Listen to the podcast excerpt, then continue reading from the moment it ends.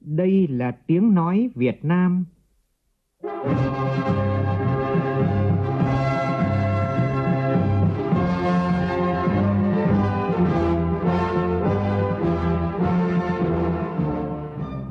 là tiếng nói Việt Nam, phát thanh từ Hà Nội, thủ đô nước Cộng hòa xã hội chủ nghĩa Việt Nam.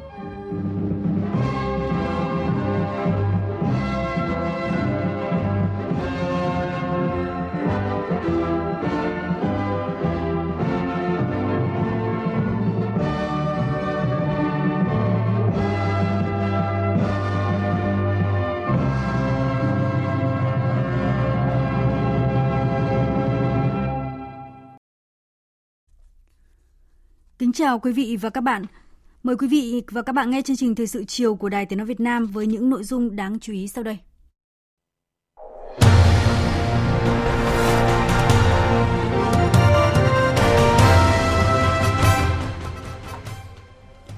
Chủ trì phiên họp thứ 14 của Ban Chỉ đạo Quốc gia phòng chống dịch COVID-19, Thủ tướng Phạm Minh Chính yêu cầu phải hoàn thành việc tiêm cho trẻ em trong quý 2 để đầu quý 3 trẻ em được đến trường học hè và đến trường vào năm học mới. Hội nghị Thường trực Hội đồng Nhân dân 14 tỉnh Trung Du và miền núi phía Bắc lần thứ nhất. Lô vaccine COVID-19 cho trẻ em do Australia hỗ trợ đã về đến Việt Nam. Ngày đầu kỳ nghỉ lễ, cả nước xảy ra 27 vụ tai nạn giao thông làm 25 người thương vong. Trong phần tin quốc tế, Nhật Bản và Philippines ra tuyên bố chung sau đối thoại an ninh theo hình thức 2 cộng 2, trong đó bày tỏ quan ngại sâu sắc về tình hình an ninh tại Biển Đông và Biển Hoa Đông. Tổng thống Mỹ ký ban hành luật chấm dứt quan hệ thương mại bình thường với Nga.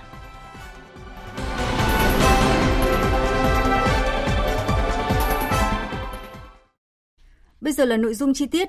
Thưa quý vị và các bạn, sáng nay, Thủ tướng Phạm Minh Chính, trưởng Ban Chỉ đạo Quốc gia phòng chống dịch COVID-19, chủ trì phiên họp thứ 14 của Ban Chỉ đạo về công tác phòng chống dịch COVID-19.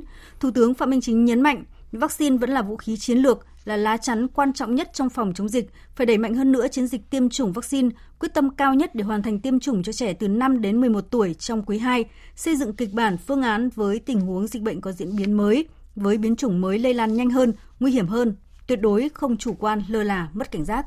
Phóng viên Vũ Khuyên phản ánh. Báo cáo tại cuộc họp, Bộ trưởng Y tế Nguyễn Thanh Long cho biết, dịch bệnh cơ bản đã được kiểm soát trên phạm vi cả nước, số ca mắc, ca tử vong đã giảm mạnh.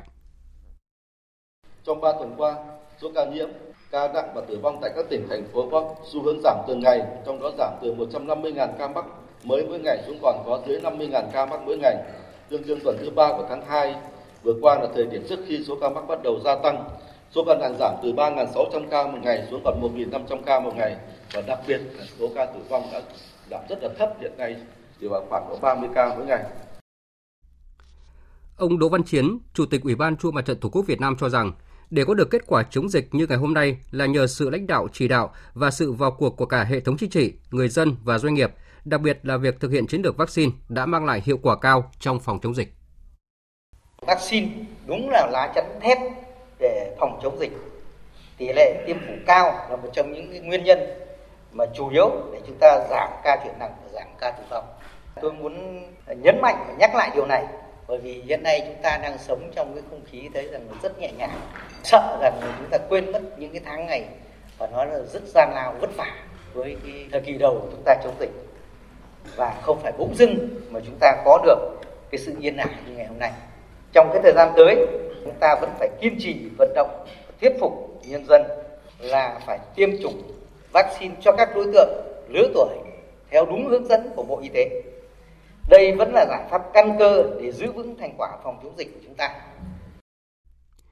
Ông Lê Hải Bình, Phó trưởng Ban tuyên giáo Trung ương cho biết, dư luận quốc tế đánh giá cao chiến lược tiêm chủng của Việt Nam và cho rằng Việt Nam cần tăng cường trao đổi kinh nghiệm tiêm chủng với các nước khác. Phản ánh của dư luận quốc tế đối với lại tình hình của đất nước liên quan đến phòng chống dịch là rất tốt.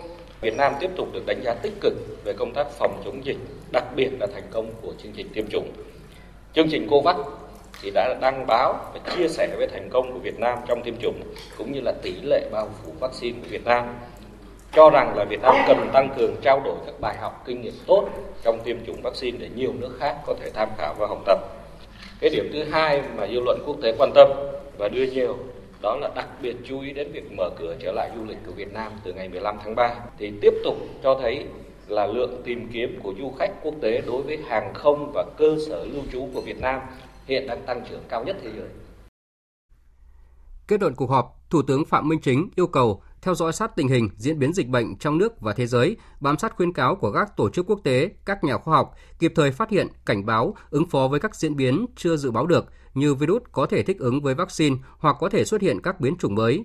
Dịch bệnh có thể phức tạp khó lường hơn.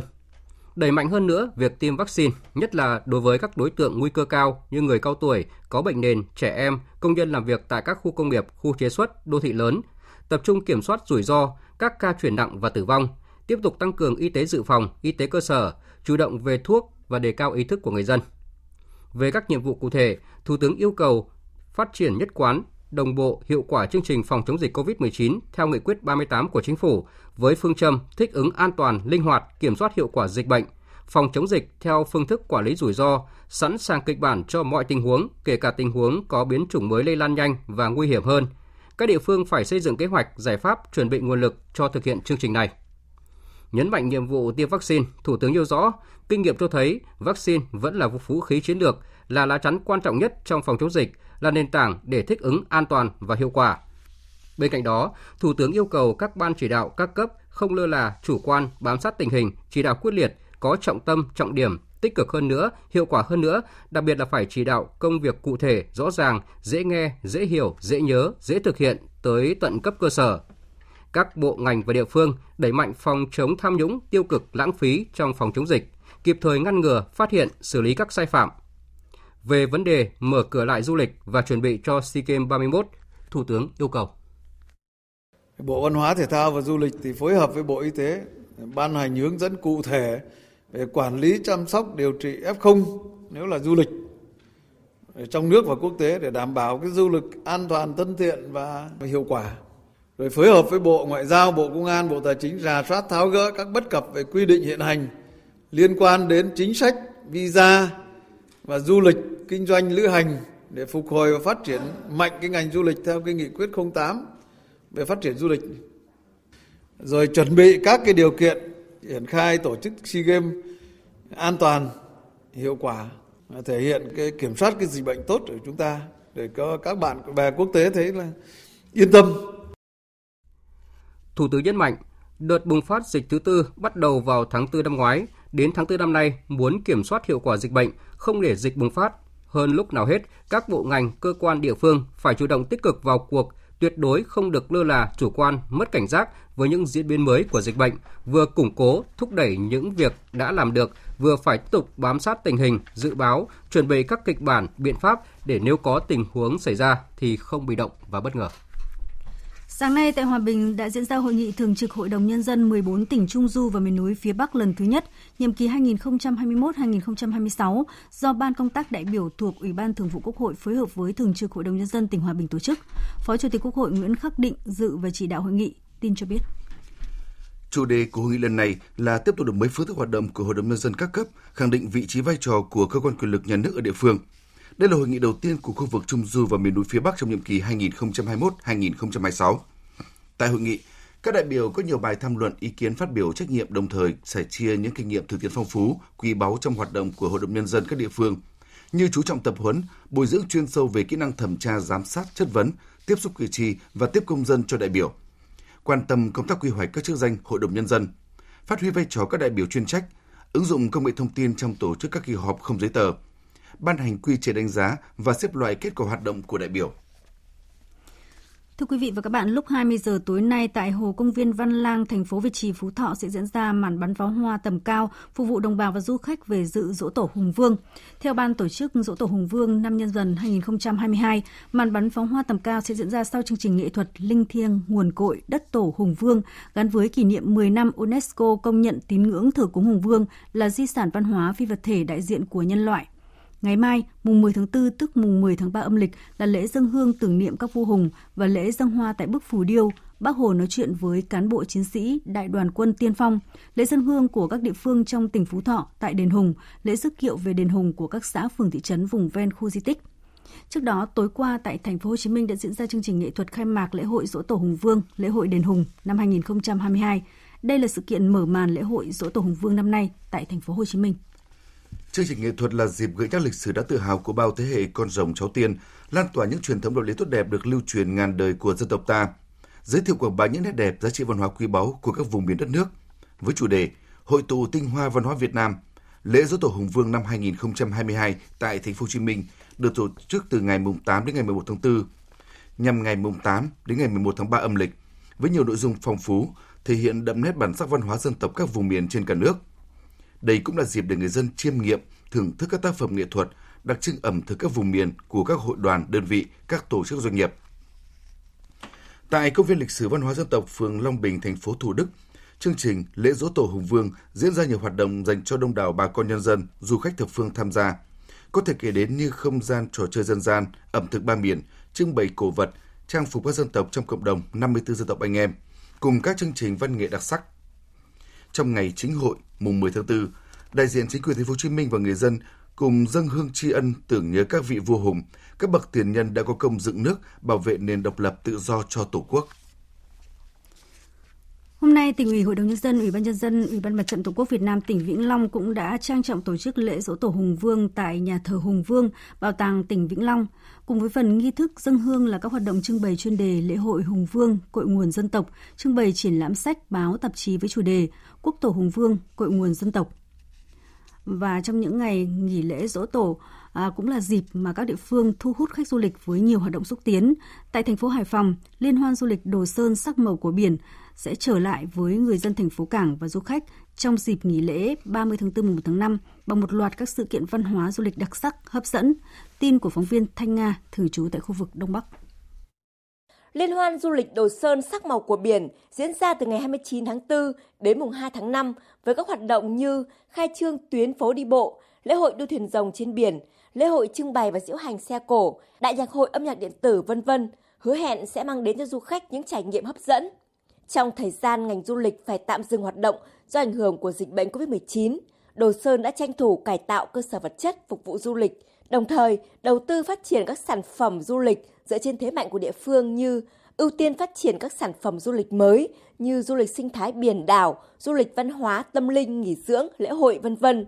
Những điểm đến hấp dẫn như bến K15, điểm xuất phát đường Hồ Chí Minh trên biển, đảo Hòn Dấu, nơi sinh trưởng của quần thể đa bút đỏ có niên đại trên 500 năm duy nhất ở Việt Nam, chùa hang Đồ Sơn vân vân cũng được quảng bá, giới thiệu đến đông đảo du khách.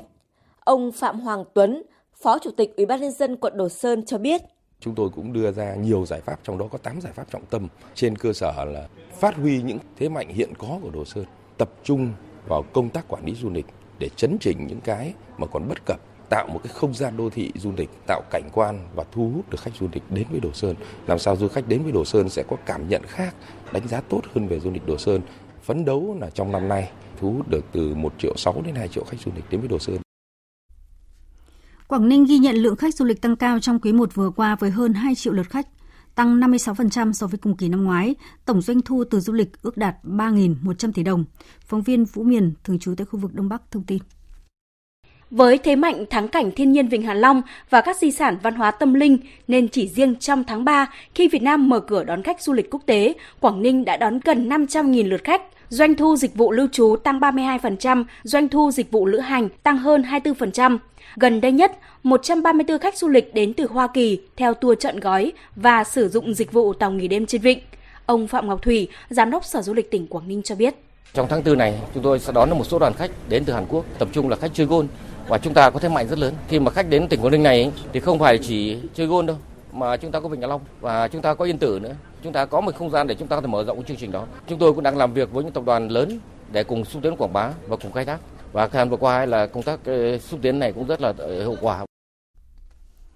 Tại thành phố Đà Nẵng, sáng nay công ty cổ phần tàu cao tốc Phú Quốc đã xuất bến tuyến tàu cao tốc bằng đường biển đầu tiên từ Đà Nẵng đi đảo Lý Sơn, tỉnh Quảng Ngãi.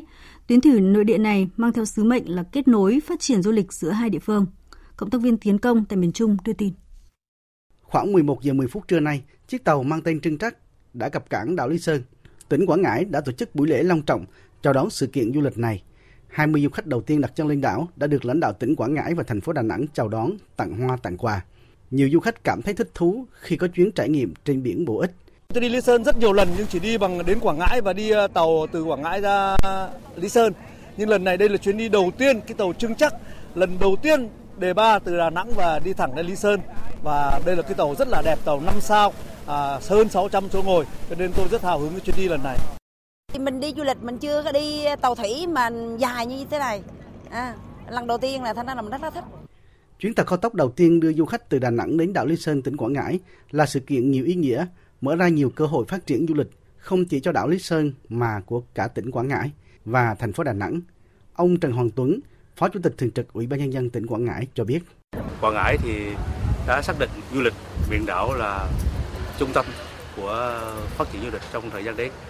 Ờ, do vậy cái việc ờ, kết nối ờ, giữa cái tuyến từ Đà Nẵng đi Lý Sơn là một cái tạo điều kiện rất nhiều cho du khách biết đến đảo Lý Sơn cũng như là di tích lịch sử trên đảo. Thời sự VOV nhanh, tin cậy, hấp dẫn. Chương trình thời sự chiều nay tiếp tục với một thông tin kinh tế đáng chú ý. Kiểm soát tốt tình hình dịch COVID-19 đã giúp thành phố Hà Nội từng bước trở lại trạng thái bình thường mới. Quý một năm nay, kinh tế xã hội của thành phố phục hồi rõ nét, đồng bộ đạt được kế hoạch đề ra, tạo đà tăng trưởng cho những tháng tiếp theo. Phóng viên Nguyên Nhung thông tin. Các hoạt động kinh tế xã hội của Hà Nội đã bước đầu sôi động trở lại, tất cả các điểm du lịch đã mở cửa đón khách, du khách, nhất là khách trong nước đã tới Hà Nội khá đông. Sinh viên trở lại giảng đường cũng kích cầu tiêu dùng đáng kể. Chị Nguyễn Hương Ly bán hàng giải khát tại phố Cầu Gỗ cho biết. Lượng khách Ờ, ban ngày ít hơn, còn buổi tối thì ờ, đông khách hơn. Dịp mà cuối tuần ờ, phố đi bộ thì nên là mọi người rất là đông, bù lại những cái ngày mà ngày thường vắng khách. Như vậy thì so với cái giá thuê mặt bằng thì tôi thấy khá là ổn. Quý 1 năm nay, tổng sản phẩm trên địa bàn tăng 5,83%, cao hơn bình quân cả nước.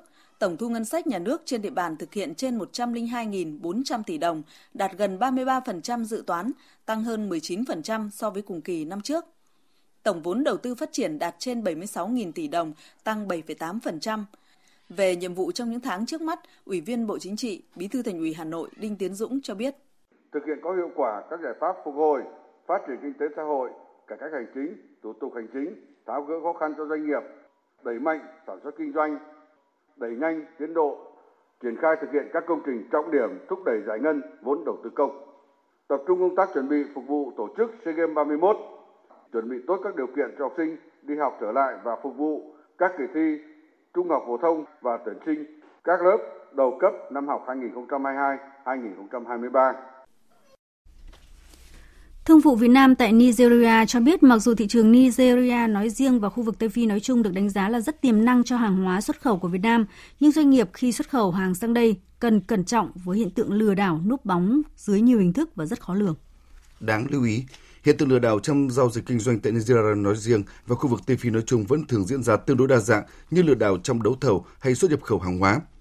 Đối tượng lừa đảo thường ký hợp đồng xuất khẩu hàng hóa cho các doanh nghiệp Việt Nam, thực hiện giao dịch từ 1 đến 2 hợp đồng đúng thời hạn, chất lượng sản phẩm tốt nhằm tạo ra sự tin tưởng. Thế nhưng, từ hợp đồng thứ ba, đối tượng yêu cầu doanh nghiệp Việt Nam chuyển tiền cọc từ 30 đến 50% giá trị hợp đồng, chiếm đoạt số tiền này và không giao hàng. Bởi vậy, việc thẩm tra xác minh ký đối tác là cần thiết để tránh rủi ro khi ký hợp đồng xuất khẩu nhập khẩu.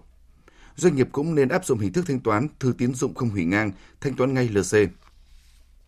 Thương vụ Việt Nam tại Nigeria khuyến cáo các trường hợp thanh toán theo hình thức đặt cọc.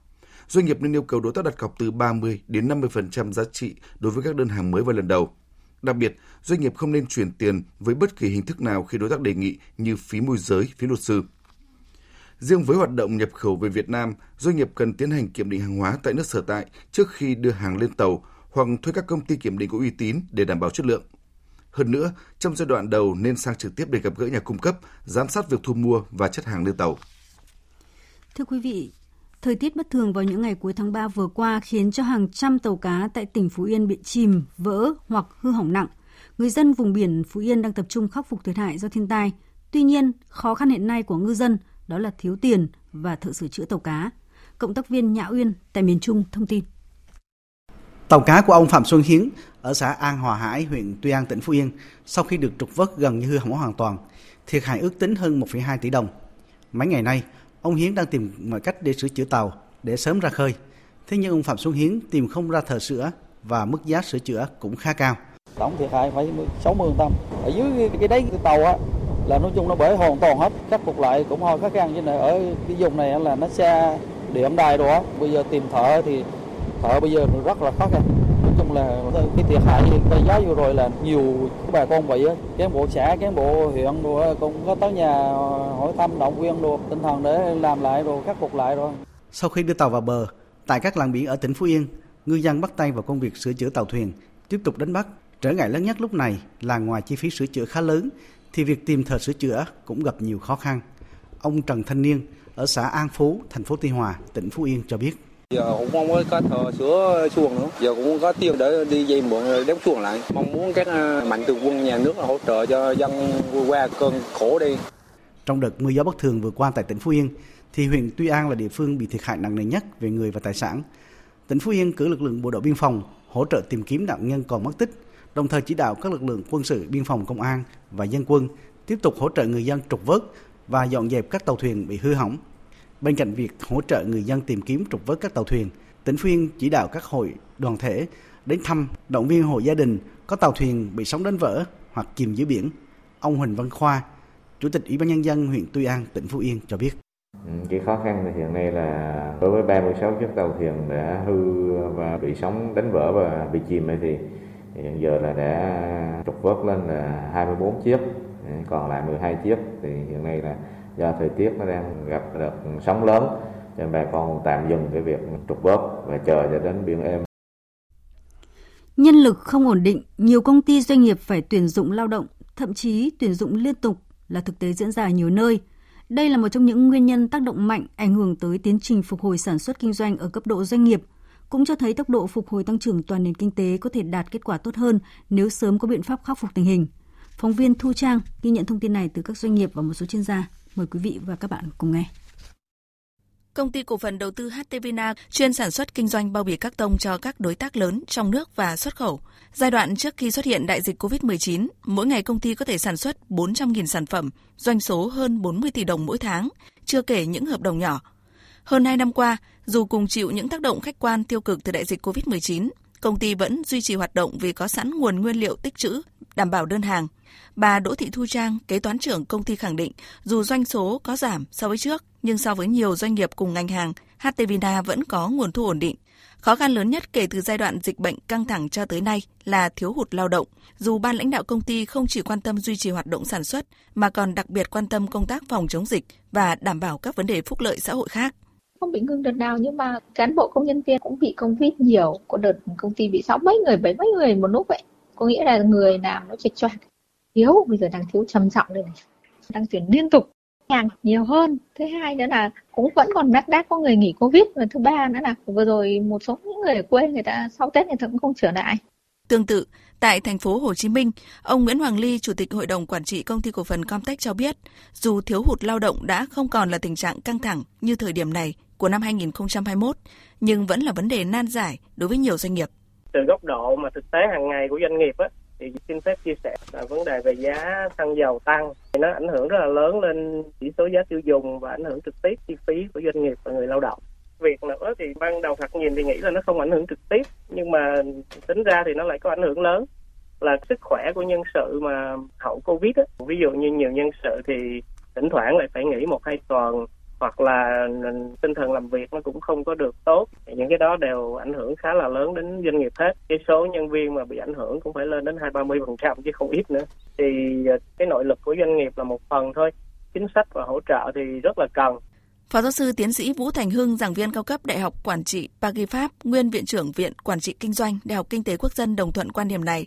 Ông cho rằng thời gian qua dù doanh nhân doanh nghiệp đã nỗ lực rất nhiều, nhưng các yếu tố khách quan xuất hiện ngày càng nhiều và tác động ngày càng mạnh. Doanh nghiệp không dễ dàng xoay chuyển, rất cần sự hỗ trợ chính sách từ cấp vĩ mô. Vấn đề tôi đang nghĩ là khó khăn cấp cho doanh nghiệp. Cái thứ hai nữa của doanh nghiệp, hiện nay thì các doanh nghiệp đang có sự thay đổi rất lớn, cấu trúc tổ chức hoạt động kinh doanh. Cái tâm thế làm việc của người lao động trong doanh nghiệp giờ cũng khác À, trước kia họ gắn bó với doanh nghiệp sống chết với doanh nghiệp nhưng mà qua cái dịch covid bây giờ họ nghĩ khác. Bởi vì không phải lúc nào doanh nghiệp cũng cứu được họ. Cho nên là huy động tuyển dụng nhân viên của các doanh nghiệp bây giờ không dễ. Cái thứ ba một vấn đề về nền tảng. Vừa rồi chính phủ cái rất hay trực tiếp là hỗ trợ cho người lao động. Nhưng mà tôi nghĩ hỗ trợ cho doanh nghiệp mới là quan trọng. Trong cái hỗ trợ đó là phải làm thế nào? Qua hỗ trợ đó nó phải gắn được doanh nghiệp với người lao động. Bởi vì thực ra xét ở góc độ hoạt động kinh doanh của doanh nghiệp người lao động với doanh nghiệp phải là một. Hỗ trợ cho người lao động là để sau này có lợi cho không chỉ người lao động mà phải doanh nghiệp nữa cho nên đây là một vấn đề chính sách Thực tế, chính phủ đã và đang có rất nhiều chủ trương chính sách hỗ trợ trực tiếp và gián tiếp cho công nhân lao động nói chung, như là hỗ trợ tiền thuê nhà cho 3 triệu 400 người lao động, hỗ trợ đào tạo duy trì việc làm cho người lao động, điều hành bình ổn giá xăng dầu và giá cả các loại mặt hàng thiết yếu, vân vân. Nhưng bối cảnh khó khăn kép, nhiều ý kiến đề xuất hỗ trợ nhiều hơn cho người lao động. Ông Ngọ Duy Hiểu, Phó Chủ tịch Tổng Liên đoàn Lao động Việt Nam cho rằng, quan trọng nhất là cần nghiên cứu thống nhất điều chỉnh mức tăng lương tối thiểu. Nó là một bộ phận công nhân của chúng ta cũng còn đang khó khăn. Nhiều anh chị em phải vay nợ trong suốt cái thời gian Covid-19 và có một cái thực tế rất đáng suy nghĩ là khi nhà máy đóng cửa thì hầu hết công nhân là các thành phố lớn những khu công nghiệp về quê.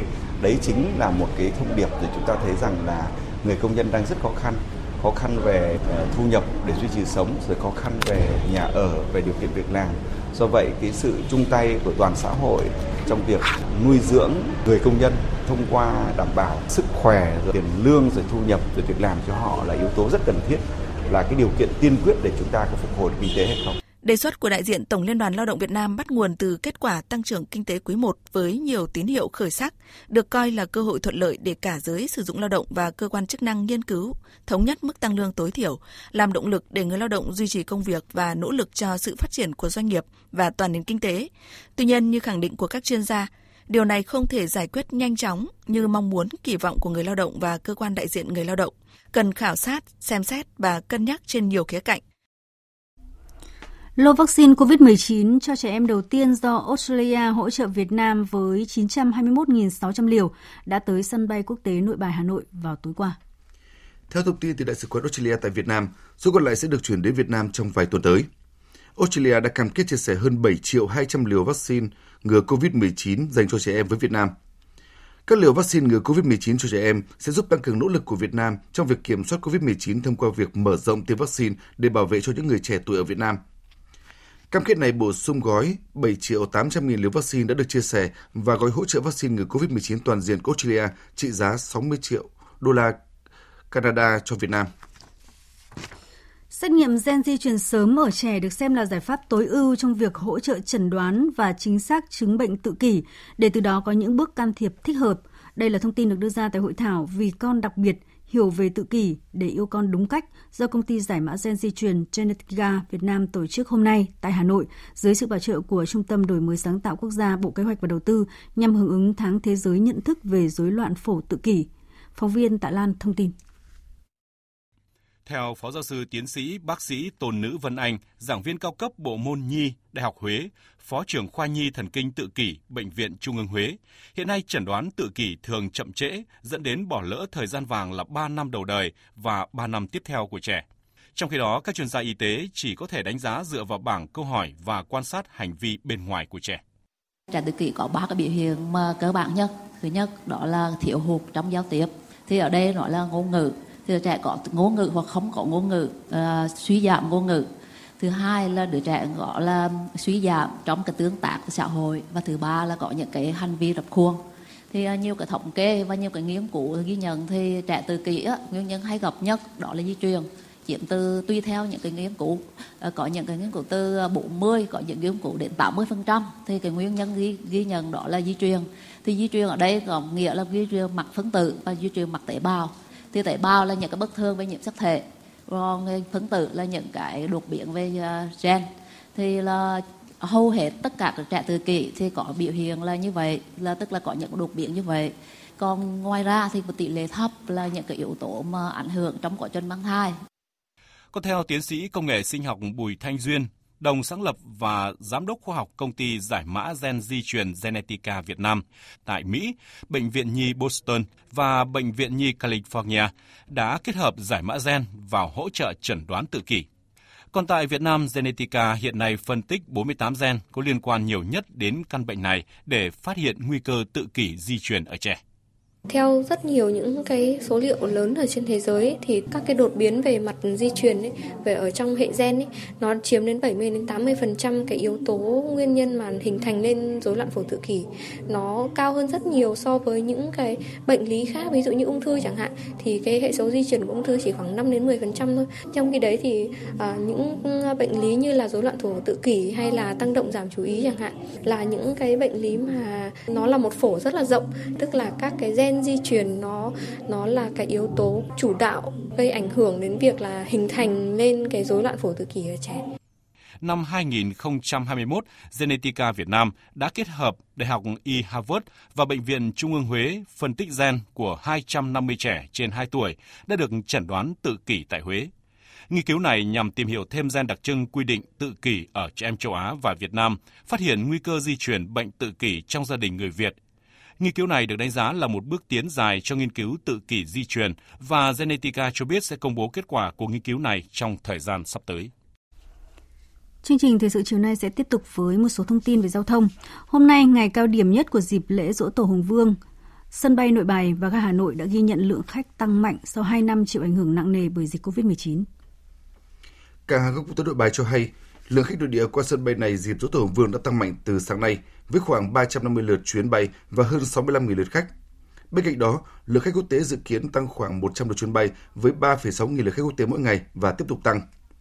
Cùng ngày tại ga Hà Nội cũng ghi nhận lượng khách đi tàu tăng mạnh so với ngày thường, đặc biệt là khách đi các trạng từ Hà Nội đi Hải Phòng, Thanh Hóa, Vinh, Đồng Hới. Trong dịp nghỉ lễ này, hàng không và đường sắt đã chạy tăng cường thêm nhiều chuyến bay chuyến tàu để phục vụ nhu cầu đi lại của hành khách. Cụ thể, đường sắt chạy thêm 22 đoàn tàu tập trung các chặng khu đoạn từ Hà Nội đi thành phố Hồ Chí Minh và đi các tỉnh miền Trung. Trong khi đó, tại thành phố Hồ Chí Minh, ghi nhận của phóng viên Đài Tiếng nói Việt Nam tại thành phố này cho thấy các cửa ngõ đều khá thông thoáng. Tại khu vực bến xe miền Đông quận Bình Thạnh, lượng xe di chuyển ra vào bến không nhiều. Tại khu vực cửa ngõ miền Tây, giao thông cũng thông thoáng. Một số nhà xe chạy tuyến thành phố Hồ Chí Minh về miền Tây khá vắng khách, lượng xe cá nhân di chuyển về cũng không nhiều như các năm trước. Anh Trần Văn Tuấn đang chờ xe khách về Tiền Giang chia sẻ. Dịch bệnh với lại là làm đâu có tiền đâu mà về. Có công ty, nhiều công ty nó ở cho ở đây làm kiếm thêm. Tại hai bến xe miền Đông và miền Tây, dù lượng xe ra vào không nhiều, tuy nhiên một số nhà xe đón khách vãng lai dọc đường gây nên tình trạng ùn tắc nhẹ ở một số điểm gần bến xe. Còn tại các tuyến đường vào sân bay Tân Sơn Nhất như Trường Sơn, Cộng Hòa, lượng xe di chuyển cũng không quá đông trong sáng nay. Cục Cảnh sát Giao thông Bộ Công an cho biết trong ngày đầu nghỉ lễ cả nước xảy ra 27 vụ tai nạn giao thông, làm 25 người thương vong. Tất cả các vụ tai nạn giao thông này đều trên đường bộ, đường sắt và đường thủy. À, đường thủy không xảy ra tai nạn. Cũng trong ngày đầu nghỉ lễ, lực lượng cảnh sát giao thông đường bộ các địa phương đã kiểm tra xử lý hơn 7.000 trường hợp vi phạm trật tự an toàn giao thông, nộp kho bạc nhà nước 5 tỷ 900 triệu đồng. Theo Cục Cảnh sát giao thông, trên các tuyến cao tốc có thời điểm lượng phương tiện đông phải di chuyển chậm nhưng không xảy ra ùn tắc. Bến Tre sẽ xây cống đập ngăn mặn cửa sông Hàm Luông nhằm ngăn mặt ngăn mặn trữ ngọt, cung cấp nước sinh hoạt sản xuất cho hai địa phương là Bến Tre và Tiền Giang. Phóng viên Nhật Trường thường trú tại khu vực đồng bằng sông Cửu Long đưa tin. Bến Tre là địa phương có đến 4 con sông lớn bao quanh gồm sông Cửa Đại, nhánh sông Tiền, sông Ba Lai, sông Hàm Luông và sông Cổ Chiên. Mỗi năm, nước mặn từ biển theo các con sông này bao trùm hết địa bàn tỉnh Bến Tre. Đặc biệt, sông Hàm Luông xâm nhập mặn sớm và sâu nhất, các năm qua, nước mặn trên 10 phần nghìn xâm nhập hết sông Sàm Luông và còn tràn qua sông Tiền, đe dọa gần 10.000 hecta vườn cây đặc sản của huyện Cai Lậy, Châu Thành, tỉnh Tiền Giang. Do đó, việc xây cống đập ngăn mặn từ cửa sông Hàm Luông là cần thiết nhằm phục vụ công tác phòng chống nước mặn tấn công, trữ ngọt cho sinh hoạt sản xuất mang tính khu vực. Ông Trần Ngọc Tam, Chủ tịch Ủy ban dân tỉnh Bến Tre cho biết, để giảm nguồn kinh phí và lợi ích kép, tỉnh có ý tưởng sẽ đề xuất xây cống đập ngay cửa sông Hàm Luông kết hợp với làm cây cầu trên sông trong tuyến đường ven biển thuộc dự án xây dựng đường ven biển phía đông của vùng đồng bằng sông Cửu Long, theo chủ trương của Thủ tướng Chính phủ. Làm cái cái cống cầu hầm luôn trong cái tuyến đường ven biển bởi vì à, cái sông Hàm Luông đó thì nó có cái đặc điểm à, cái, tới cái mùa mà hạn mặn đó thì à, có cái cái xâm nhập mặn nó sớm, sâu và cái độ mặn nó cũng cao so với các cái con sông khác của tỉnh Bến Tre do vậy thì à, cái ước muốn thì muốn làm hết à, các cái cửa sông. Nhưng mà trước mắt là làm cái à, cửa sông hầm luôn trước. Bởi vì nó cái cái lưu lượng xâm nhập mặn nó rất lớn làm ảnh hưởng rất lớn đến cái việc phát triển kinh tế xã hội đặc biệt là cái phục vụ cái đời sống dân sinh. Tiếp theo, biên tập viên Mai Hồng sẽ cung cấp tới quý vị và các bạn một số thông tin về thời tiết.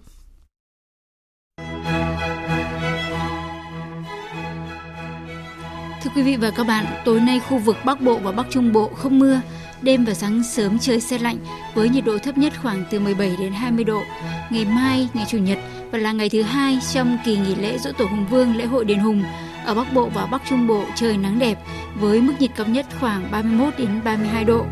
Khu vực Phú Thọ đêm nay không mưa, sáng sớm mai có sương mù nhẹ, ngày mai trời nắng, nhiệt độ từ 20 đến 30 độ. Từ ngày thứ hai tuần tới, khu vực Bắc Bộ có khả năng có mưa rào và rông. Khu vực từ Đà Nẵng đến Bình Thuận, Tây Nguyên và Nam Bộ, chiều tối và đêm có mưa rào và rông vài nơi, ngày mai trời nắng, nhiệt độ cao nhất khoảng từ 32 đến 35 độ, riêng miền Đông có nơi trên 35 độ. Từ giữa đến cuối tuần sau, khu vực Nam Trung Bộ, Tây Nguyên và Nam Bộ có khả năng có mưa rào và rông. Trên biển thì gió và sóng đã giảm so với mấy ngày qua nhưng vẫn hết sức cần lưu ý. Do ảnh hưởng của rãnh áp thấp có trục ở khoảng từ 5 đến 8 độ vĩ Bắc nên đêm nay và ngày mai ở khu vực giữa và Nam Biển Đông bao gồm cả vùng biển quần đảo Trường Sa có mưa rào và rông. Trong mưa rông có khả năng xảy ra lốc xoáy và gió giật mạnh cấp 6, cấp 7, sóng biển cao từ 1 mét rưỡi đến 2 mét rưỡi.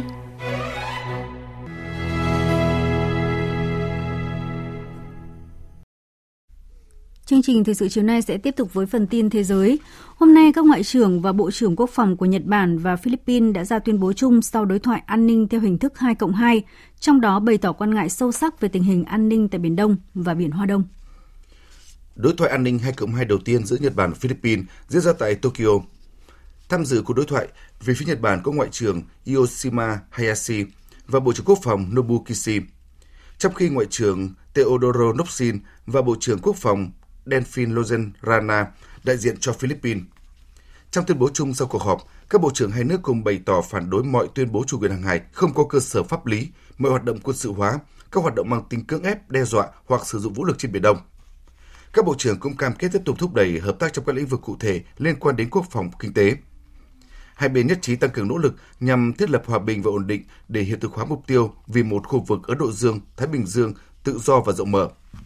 Nhật Bản và Philippines kêu gọi thúc đẩy hợp tác để bảo đảm an ninh kinh tế, nhấn mạnh tầm quan trọng của việc bảo đảm trật tự kinh tế dựa trên luật pháp quốc tế. Tổng thống Mỹ Joe Biden vừa ký ban hành luật chấm dứt quan hệ thương mại bình thường với Nga trong bối cảnh xung đột Ukraine vẫn tiếp diễn. Việc ký ban hành luật sẽ mở đường cho Mỹ tăng thuế nhập khẩu. Động thái này được đưa ra sau khi Mỹ, Nhật Bản và các nước khác trong nhóm nền công nghiệp phát triển hàng đầu thế giới G7 hồi tháng trước nhất trí thực hiện các bước để tiến tới quy chế tối huệ quốc của Nga. Trước đây với quy chế này, Moscow được hưởng mức thuế thấp cũng như các lợi khác khi là thành viên của Tổ chức Thương mại Thế giới WTO. Mỹ, Liên minh châu EU cùng các đồng minh và đối tác khác của Mỹ đã áp đặt một loạt các biện pháp trừng phạt đối với Nga liên quan đến chiến dịch quân sự tại Ukraine đã diễn ra hơn một tháng. Các chuyên gia cho rằng thuế quan của Mỹ đối với các sản phẩm của Nga sẽ tăng từ 3% lên trung bình khoảng 30%. Theo luật mới ban hành, Belarus cũng sẽ mất quy chế tối huệ quốc. Theo Văn phòng Đại diện Thương mại Mỹ, Nga là đối tác thương mại lớn thứ 26 của nước này với kinh mạch thương mại hai chiều 28 tỷ đô la Mỹ vào năm 2019. Tổng thống Biden hôm qua cũng đã ký ban hành lệnh cấm nhập khẩu các sản phẩm năng lượng từ Nga, gồm dầu mỏ, khí tự nhiên hóa lỏng, than đá và các sản phẩm năng lượng khác của Nga. Ngoài ra, Mỹ thông báo tiếp tục mở rộng các biện pháp nhằm kiềm chế xuất khẩu của Nga và Belarus. Theo đó, hạn chế nhập khẩu những mặt hàng như phân bón hay van đường ống. Chính quyền của Tổng thống Joe Biden cũng giới hạn các chuyến bay sử dụng máy bay do công ty Mỹ sản xuất nhưng có chủ sở hữu, bên thuê là người Belarus bay đến Belarus. Bộ Thương mại Mỹ cũng thông báo sẽ yêu cầu công dân Nga và Belarus cần có các giấy tờ đặc biệt nếu muốn sở hữu hàng hóa từ các nhà cung cấp của Mỹ. Liên minh châu Âu vừa gửi tới Tổng thống Ukraine Volodymyr Zelensky bảng câu hỏi đánh giá mức độ sẵn sàng gia nhập khối, đánh dấu một bước tiến dài trên con đường trở thành thành viên chính thức của nước này. Việc kết nạp những quốc gia thuộc ảnh hưởng của Liên Xô trước đây luôn là một tiến trình không dễ dàng, thậm chí có nguy cơ làm đổ vỡ cấu trúc an ninh châu Âu được thiết lập kể từ sau chiến tranh lạnh. Biên tập viên Thu Hoài tổng hợp thông tin. Ukraine thuộc về gia đình châu Âu. Chúng tôi đã nghe thấy lời đề nghị của các bạn. Hôm nay chúng tôi ở đây và mang tới cho các bạn câu trả lời tích cực đầu tiên. Đây là nơi con đường hướng về Liên minh châu Âu của Ukraine bắt đầu. Đây là tuyên bố hôm qua của Chủ tịch Ủy ban châu Âu Ursula von der Leyen khi bắt đầu chuyến thăm đầu tiên tới Ukraine kể từ khi cuộc xung đột tại nước này bùng phát hồi tháng 2 vừa qua. Món quà mà bà dành tặng cho những người bạn Ukraine chính là bảng câu hỏi đánh giá mức độ sẵn sàng gia nhập khối của nước này, một bước đi quan trọng hướng tới quy chế ứng cử viên. Người đứng đầu cơ quan hành pháp Liên minh châu Âu đồng thời cho biết kế hoạch đệ trình hồ sơ xin gia nhập của Ukraine lên Hội đồng châu Âu ngay vào mùa hè này. Đáp lại, Tổng thống Volodymyr Zelensky đã cảm ơn sự hỗ trợ của Liên minh châu Âu và khẳng định sẽ hoàn thành bài kiểm tra trong vòng một tuần.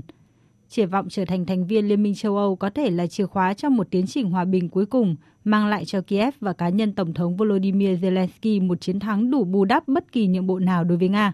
Điện Elysee mới đây cho rằng vận mệnh của châu Âu đã thay đổi cùng với cuộc xung đột này. Liên minh châu Âu sẽ phải suy nghĩ lại về việc xây dựng liên minh với tất cả các đối tác và những nước có chung nhu cầu hòa bình và an ninh. Chủ tịch Hội đồng châu Âu Charles Michel thì tỏ ra thận trọng hơn. Hội đồng châu Âu cần xem xét nghiêm túc yêu cầu xin gia nhập Liên minh châu Âu, một bước đi mang tính biểu tượng chính trị mạnh mẽ, một yêu cầu mà tôi nghĩ là hợp pháp. Liên minh châu Âu cần đưa ra các định hướng và quyết định một cách công bằng. Theo chuyên gia Olivier Costa tại Trung tâm Nghiên cứu Khoa học Quốc gia Pháp, dưới sức ép của Ukraine, Liên minh châu Âu có thể sẽ sớm thông qua quy chế ứng cử viên cho Kiev. Tuy nhiên, điều này chỉ mang tính chân an và không nói lên điều gì nhiều, tương tự như trường hợp của Thổ Nhĩ Kỳ, một quốc gia ứng cử viên từ năm 1987. Chiến dịch tranh cử của các ứng cử viên Tổng thống Pháp sẽ chính thức kết thúc vào nửa đêm qua, đã kết thúc vào nửa đêm qua và nước Pháp sẽ có một ngày im lặng để người dân suy nghĩ về các lựa chọn trước khi chính thức đi bỏ phiếu vòng 1 cuộc bầu cử Tổng thống Pháp trong ngày mai, mùng 10 tháng 4. Tin của phóng viên Quang Dũng, thường trú Đài tiếng nói Việt Nam tại Pháp. Đúng nửa đêm ngày 8 tháng 4, toàn bộ chiến dịch tranh cử của 12 ứng cử viên tham gia cuộc đua vào ghế Tổng thống Pháp năm 2022 chính thức kết thúc. Từ sau thời điểm đó, tất cả các ứng cử viên đều không được phép xuất hiện trên các kênh truyền thông để vận động tranh cử. Mục đích của quyết định này là nhằm giúp các cử tri Pháp có thời gian tĩnh tâm trước khi đưa ra quyết định bỏ phiếu. Kết thúc các chiến dịch tranh cử kéo dài trong hơn một năm qua, cuộc thăm dò dư luận do hãng Ipsos Sopra Steria thực hiện cho Nhật báo Thế giới trong ngày 8 tháng 4 cho thấy xu hướng bỏ phiếu của cử tri Pháp vẫn ổn định đến sát ngày bầu cử. Cụ thể, đương kim Tổng thống Pháp Emmanuel Macron dự kiến giành được 26,5% số phiếu bầu của cử tri Pháp tại vòng 1. Đối thủ chính của ông Emmanuel Macron là bà Marine Le Pen, lãnh đạo Đảng Cực hữu Tập hợp Quốc gia, đứng thứ hai với số phiếu dự kiến giành được là 22,5%. Đứng thứ ba là ông Jean-Luc Mélenchon, ứng cử viên của Đảng nước Pháp bất khuất với dự kiến giành được khoảng 17,5% phiếu bầu. Kết quả nhiều cuộc thăm dò dư luận khác cũng cho các con số dự đoán tương tự, khi ba ứng cử viên là đương kim Tổng thống Emmanuel Macron, bà Marine Le Pen và ông Jean-Luc Mélenchon gần như chắc chắn sẽ chiếm 3 vị trí dẫn đầu, bỏ xa các đối thủ khác. Một chi tiết đáng chú ý khác đó là tỷ lệ cử tri đi bầu được dự đoán sẽ từ 70 cho đến 74%, con số thấp nhất kể từ năm 2002. Việc cử tri vắng mặt nhiều sẽ có tác động tiêu cực đến bà Marine Le Pen và ông Jean-Luc Mélenchon nhiều hơn Tổng thống Macron. Hiện tại, giới quan sát tại Pháp cho rằng điểm mấu chốt của vòng 1 của bầu cử Tổng thống Pháp sẽ là liệu ông Jean-Luc Mélenchon có thể tạo nên đột phá vào phút cuối và lọt vào vòng 2 hay không. Ngoài ra, cách biệt số phiếu giữa Tổng thống Macron và bà Marine Le Pen cũng sẽ được theo dõi chặt chẽ. Một số cuộc thăm dò như của hãng elab cho thấy bà Marine Le Pen đã thu hẹp cách biệt với ông Macron xuống chỉ còn 3 điểm, thậm chí là 2 điểm. Ý thức được các nguy cơ này, trong phát biểu tranh cử cuối cùng trong ngày 8 tháng 4 khi xuất hiện trên Bui, một nền tảng truyền thông rất được giới trẻ Pháp ưa chuộng, Tổng thống Pháp Emmanuel Macron đã tập trung chỉ trích rất mạnh phe cực hữu của bà Marine Le Pen. Họ sử dụng chiến thuật gây sợ hãi trong rất nhiều chủ đề. Ngoài ra, họ chỉ đưa ra các đề xuất ngắn hạn, đôi khi là hoàn toàn bị dân và không có cơ sở tài chính nào, như trong vấn đề sức mua, nhằm tạo cảm giác rằng họ có một câu trả lời cụ thể. Nhưng tôi không nghĩ thế và tôi sẽ chứng minh cho mọi người thấy tại sao. Hội nghị thượng đỉnh đánh bại COVID-19 ngay bây giờ diễn ra hôm qua dưới sự chủ trì của Đức một lần nữa khẳng định mục tiêu 70% dân số của mỗi quốc gia trên thế giới được tiêm vaccine ngừa COVID-19 vào giữa năm này. Hội nghị diễn ra trong bối cảnh đại dịch đã bước sang năm thứ hai và các chiến dịch tiêm chủng đang có dấu hiệu chững lại một số quốc gia. 128 quốc gia thu nhập thấp có nguy cơ không đạt mục tiêu. Biên tập viên Thu Hoài tổng hợp thông tin. Do Liên minh Vaccine Gavi, Liên minh đổi mới sáng tạo sẵn sàng cho dịch bệnh và Tổ chức Y tế Thế giới dẫn đầu, cơ chế chia sẻ vaccine COVAX đã cung cấp 1 tỷ 400 triệu liều vaccine ngừa COVID-19 cho 145 quốc gia, thấp hơn mục tiêu 2 tỷ liều đặt ra đến cuối năm 2021. Theo Tổ chức Y tế Thế giới, hơn 80% dân số các nước thu nhập thấp, đặc biệt là tại châu Phi chưa được tiêm mũi vaccine ngừa COVID-19 đầu tiên. Giám đốc Tổ chức Y tế Thế giới khu vực châu Phi Matshidiso Moetti nhấn mạnh. Tiêm vaccine chống lại COVID-19 vẫn là biện pháp bảo vệ tốt nhất, mặc dù chúng ta biết rằng những người đã nhiễm COVID-19 nhận được sự bảo vệ nhất định, nhưng điều này vẫn khó có thể so sánh được trên toàn cầu với khả năng miễn dịch do vaccine cung cấp. Theo Tổng thư ký Liên Hợp Quốc Antonio Guterres, với 8 triệu ca mắc mới và 25.000 ca tử vong mới mỗi tuần trên toàn thế giới và một biến thể mới xuất hiện với tần suất 4 tháng một lần, sẽ là sai lầm khi cho rằng dịch bệnh đang ở phía sau. Khi thế giới đã bước sang năm thứ ba của đại dịch, cách duy nhất để chiến thắng là đảm bảo tất cả mọi người trên thế giới đều nhận được sự bảo vệ của vaccine. Hội nghị thượng đỉnh này là lời nhắc nhở rằng đại dịch COVID-19 vẫn chưa chấm dứt. Biến thể Omicron đã một lần nữa cho thấy virus biến đổi và lây lan nhanh như thế nào, trong khi chúng ta vẫn chưa thể đạt được mục tiêu bao phủ vaccine toàn cầu. Nhiều nước thu nhập cao đã bắt đầu tiêm mũi tăng cường thứ hai cho người dân của mình, thì có những quốc gia, thậm chí người dân còn chưa được tiêm mũi vaccine ngừa COVID-19 nào. Điều này một lần nữa cho thấy mức độ bất bình đẳng vaccine. sâu sắc đến như thế nào. Hiện nay, việc sản xuất vaccine được cho là đủ đáp ứng được nhu cầu của tất cả người dân và thậm chí là thừa. Theo Giám đốc Gavi Seth Beckley, vaccine phù hợp, đủ số lượng, đúng thời điểm và nguồn kinh phí cần thiết sẽ giúp thế giới chiến thắng dịch bệnh. Tối qua, tập đoàn công nghệ khai phá không gian SpaceX đã thực hiện chuyến bay đặc biệt đưa phi hành đoàn tư nhân đầu tiên lên trạm vũ trụ quốc tế ISS. Sứ mệnh không gian lần này được giới chuyên môn ca ngợi là chặng đường mới trong việc thương mại hóa quỹ đạo tầm thấp của trái đất. Biên tập viên Phương Anh thông tin.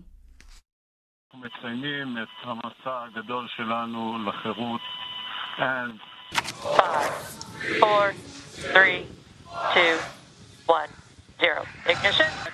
Dưới sự chỉ huy của Michael Lopez Alegria, hiện là phó giám đốc phát triển kinh doanh của công ty khởi nghiệp Axiom Space, bộ ba nhà du hành vũ trụ mới, bao gồm nhà đầu tư người Canada Mark Patty, nhà đầu tư bất động sản người Mỹ Larry Connor và cựu phi công không quân Israel Eitan Stieber.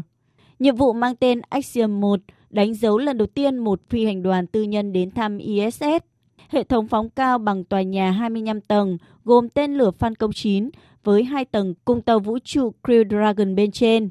Các camera bên trong phát hình ảnh bốn phi hành gia ngồi trong khoang áp suất với bộ trang phục trắng đen ngay trước khi tên lửa phóng lên. Sứ mệnh được hợp tác giữa Axiom, SpaceX và NASA được xem là bước tiến mới của những liên doanh không gian thương mại trong lĩnh vực kinh tế quỹ đạo thấp của trái đất. Người đồng sáng lập Axiom, ông Cam Gafarian cho biết. You know, this this is a very historic moment. Uh, Đây sẽ là một khoảnh khắc lịch sử và tôi nghĩ nó cũng là mở màn cho những bước khởi đầu trong nỗ lực thương mại hóa quỹ đạo trái đất tầm thấp.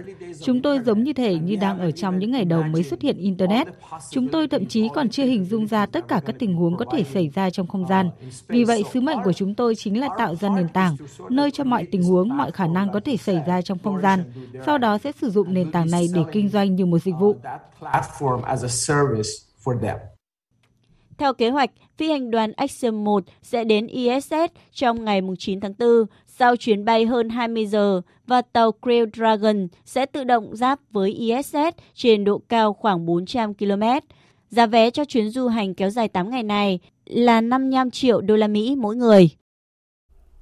Quý vị và các bạn đang nghe chương trình Thời sự chiều của Đài Tiếng nói Việt Nam. Tiếp nối ngay sau đây là trang tin thể thao.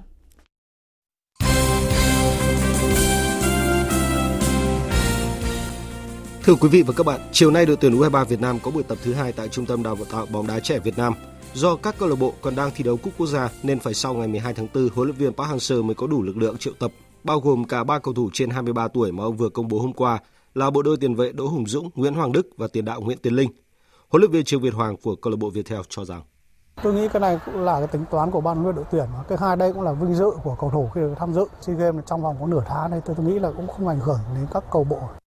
Để các đội bóng có được sự chủ động trong hoàn cảnh dịch COVID-19 chưa được kiểm soát hoàn toàn, ban tổ chức SEA Games có những thay đổi về điều lệ liên quan đến số lượng cầu thủ được đăng ký. Ông Trần Quốc Tuấn, quyền chủ tịch Liên đoàn bóng đá Việt Nam cho biết. Liên đoàn Đông Nam Á cũng như là các thành viên cũng đã thống nhất à, là sẽ đề xuất lên ban tổ chức là à, đối với môn bóng đá nam nữ thì à, sẽ được thay thế tối đa 15 vận động viên trong cái danh sách ban đầu 50. Còn đối với futsal thì tối đa là 9 vận động viên. Ờ, tôi nghĩ đây là một cơ chế rất là thoáng và cũng ờ, giúp cho các nước và các đội tham dự ờ, có nhiều cái sự lựa chọn trong cái tình hình diễn biến dịch nó diễn ra rất là phức tạp. Đội tuyển U17 Việt Nam đã có chiến thắng thứ hai liên tiếp trong chuyến tập huấn tại Đức khi vượt qua U16 FC Cologne 2-1 với cú đúp của tiền vệ Hữu Tuấn. Hôm nay toàn đội di chuyển tới địa điểm tập huấn thứ tư trong chương trình vườn ươm tài năng bóng đá trẻ Việt Nam tại Đức kéo dài 5 tuần tại các câu lạc bộ Dortmund, Frankfurt, Cologne và Mönchengladbach. Huấn luyện viên Hoàng Anh Tuấn đánh giá. Những cái ngày qua tập rất là nhiều mà các em rất là cố gắng. Điều là tôi hài lòng nhất. Thật ra nó cũng có nhiều cái bước tiến bộ nhưng mà cũng đôi lúc cũng chưa được hài lòng lắm là các em rất là nặng nề và làm việc rất là, là, là vất vả. Chính vì thế nó cũng đôi lúc có những cái lỗ hổng. Tại SEA Games 31, đội tuyển Usu Taulu sẽ có sự tham dự của nhiều gương mặt mới. Việc thi đấu trên sân nhà ngay ở giải đấu lớn đầu tiên khiến các tuyển thủ trẻ khó tránh khỏi những áp lực tâm lý. Vận động viên Trần Thị Kiều Trang chia sẻ. Thì tại bởi vì nó là một cái giải thi đấu ờ, lớn á và nó là cái giải thi đấu đầu tiên em thi giải tự chọn thì đánh bài tự chọn hay là nó cũng tâm lý hơn Bên cạnh đó, trong thành phần đội tuyển cũng có nhiều vận động viên dày dạn kinh nghiệm như Thúy Vi hay Quốc Khánh, người sẽ tham dự kỳ SEA Games thứ 8 trong sự nghiệp. Võ sĩ từng mang về tấm huy chương vàng duy nhất cho Usutalu tại SEA Games 30 cho biết. Đội tuyển này thì cái sự ờ, hồi phục của những nhóm cơ và thể lực thì nó sẽ không thể tốt được bằng những bạn trẻ. Tuy nhiên thì à, bù lại là em có những cái lợi thế về kinh nghiệm, về kỹ thuật cũng như là về những cái suy nghĩ của một người trưởng thành đối với cả võ thuật. Trải qua quãng thời gian khá dài không tham dự các giải đấu quốc tế, nhưng với đội hình hiện tại, các võ sĩ Usutalu có thể tự tin bước vào SEA Games 31 với mục tiêu giành từ 2 đến 3 huy chương vàng. Nhằm phục vụ SEA Games 31, nhiều hạng mục nâng cấp chỉnh trang ở các địa điểm thi đấu đã được thực hiện, trong đó đáng chú ý là trường bắn tại Trung tâm huấn luyện thể thao quốc gia Hà Nội được trang bị hệ thống bia điện tử thay cho bia giấy suốt hàng chục năm qua. Trọng tài Phạm Cao Sơn cho biết. Nếu đã bắn bia giấy thì trọng tài cũng mất rất nhiều thời gian trước thời gian thi đấu để chuẩn bị các tờ bia hàng nhiều chục nghìn tờ bia cho vận động viên thi đấu. Tuy nhiên đến bia điện tử thì công tác này đã không còn nữa. Nhưng ngược lại các trọng tài cũng lại phải bắt nắm được những cái thiết bị công nghệ và cũng phải điều khiển được các cái thiết bị này. Sau khi trường bắn được lắp đặt trang thiết bị, Liên đoàn và Bộ môn bắn súng đã tổ chức lớp tập huấn cho các trọng tài sẽ làm nhiệm vụ tại SEA Games 31 với sự trợ giúp từ các chuyên gia. Trọng tài Mai Thị Thương chia sẻ. À, với cái ừ, thiết bị mới này thì chúng ta phải nắm tốt được cái ờ, nguyên lý hoạt động của máy. Cái thứ hai nữa là ừ, đây là một giải quốc tế thì ờ, đội ngũ trọng tài phải tức là phải nắm được cái những ít nhất là cái những cái khẩu lệnh của tiếng Anh để mình có thể điều hành được giải đấu. Cũng liên quan đến hệ thống cơ sở hạ tầng phục vụ SEA Games 31, công tác chuẩn bị của tỉnh Bắc Ninh, một trong 12 tỉnh thành phố tổ chức các môn thi đấu đã hoàn tất. Hai môn boxing và kickboxing diễn ra tại nhà thi đấu tỉnh Bắc Ninh. Theo ông Nguyễn An Phú, giám đốc nhà thi đấu, nơi đây đã sẵn sàng cho các vận động viên tranh tài. Các cái công tác chuẩn bị thì chúng tôi cơ bản là đã hoàn tất, cũng được cái sự phối hợp của các ngành thành viên trong ban tổ chức địa phương cũng rất là gấp rút ờ, chuẩn bị những hạng mục công trình, trang thiết bị, cơ sở vật chất để sẵn sàng cho ờ, giải đấu diễn ra. Cùng với cụm sân quần vợt Hanaka được xây mới hoàn toàn, một địa điểm thi đấu còn lại tại Bắc Ninh là nhà thi đấu trường Đại học Thể dục Thể thao Bắc Ninh, nơi sẽ tổ chức các trận đấu của môn bóng ném trong nhà. Ông Nguyễn Văn Phúc, hiệu trưởng trường Đại học Thể dục Thể thao Bắc Ninh cho biết. SEA Games 31 này, nhà trường cũng xác định đó là một nhiệm vụ trọng tâm. À, ngoài ra thì nhà trường cũng xác định đây là một cái hình ảnh quảng bá văn hóa và con người Việt Nam nói chung và tỉnh Bắc Ninh, cũng như trường Đại học Thể dục thao Bắc Ninh nói riêng, thể thành công tốt đẹp. Hiện nay thì nhà trường cũng đã sẵn sàng mọi công tác chuẩn bị cho SEA Games 31. Dự báo thời tiết Thưa quý vị và các bạn, theo Trung tâm Dự báo Khí tượng Thủy văn Quốc gia, thì chiều tối và đêm nay ở Tây Bắc Bộ có mưa rào và rông vài nơi, đêm và sáng sớm trời lạnh, ngày mai trời nắng, nhiệt độ từ 18 đến 32 độ, có nơi trên 32 độ. Ở Đông Bắc Bộ, đêm không mưa, đêm và sáng sớm trời lạnh, ngày mai trời nắng, nhiệt độ từ 18 đến 31 độ. Khu vực từ Thanh Hóa đến Thừa Thiên Huế, đêm không mưa, sáng sớm có sương mù và sương mù nhẹ rải rác, đêm và sáng sớm trời lạnh, ngày mai trời nắng, nhiệt độ từ 17 đến 30 độ. Khu vực từ Đà Nẵng đến Bình Thuận, chiều tối và đêm có mưa rào và rông vài nơi, ngày nắng, nhiệt độ từ 20 đến 31 độ. Tây Nguyên chiều tối và đêm có mưa rào và rông vài nơi, ngày nắng, nhiệt độ từ 17 đến 31 độ. Nam Bộ chiều tối và đêm có mưa rào và rông vài nơi, ngày nắng, nhiệt độ từ 23 đến 35 độ, riêng miền Đông có nơi trên 35 độ.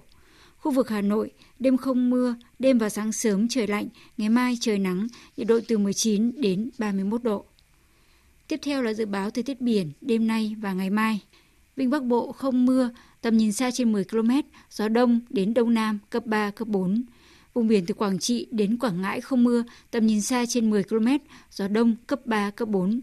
Vùng biển từ Bình Định đến Ninh Thuận và vùng biển từ Bình Thuận đến Cà Mau có mưa rào và rông vài nơi, tầm nhìn xa trên 10 km, gió đông bắc đến bắc cấp 4, cấp 5. Khu vực Bắc Biển Đông có mưa vài nơi, tầm nhìn xa trên 10 km, gió Đông Bắc cấp 4, cấp 5. Khu vực quần đảo Hoàng Sa thuộc thành phố Đà Nẵng không mưa, tầm nhìn xa trên 10 km, gió Đông Bắc cấp 4, cấp 5. Khu vực giữa và Nam Biển Đông, khu vực quần đảo Trường Sa thuộc tỉnh Khánh Hòa, có mưa rào rải rác và có nơi có rông. Trong mưa rông có khả năng xảy ra lốc xoáy và gió giật mạnh cấp 6, cấp 7. Tầm nhìn xa trên 10 km, giảm xuống 4 đến 10 km trong mưa, gió Đông Bắc đến Bắc cấp 4, cấp 5. Vùng biển từ Cà Mau đến Kiên Giang và Vịnh Thái Lan có mưa rào vài nơi, tầm nhìn xa trên 10 km, gió nhẹ. Chương trình thời sự chiều nay đến đây là hết. Chương trình này do các biên tập viên Thu Hòa, Lan Anh biên soạn và thực hiện với sự tham gia của phát thanh viên Đoàn Hùng, kỹ thuật viên Uông Biên, chịu trách nhiệm nội dung Hoàng Trung Dũng. Cảm ơn quý vị và các bạn đã quan tâm theo dõi.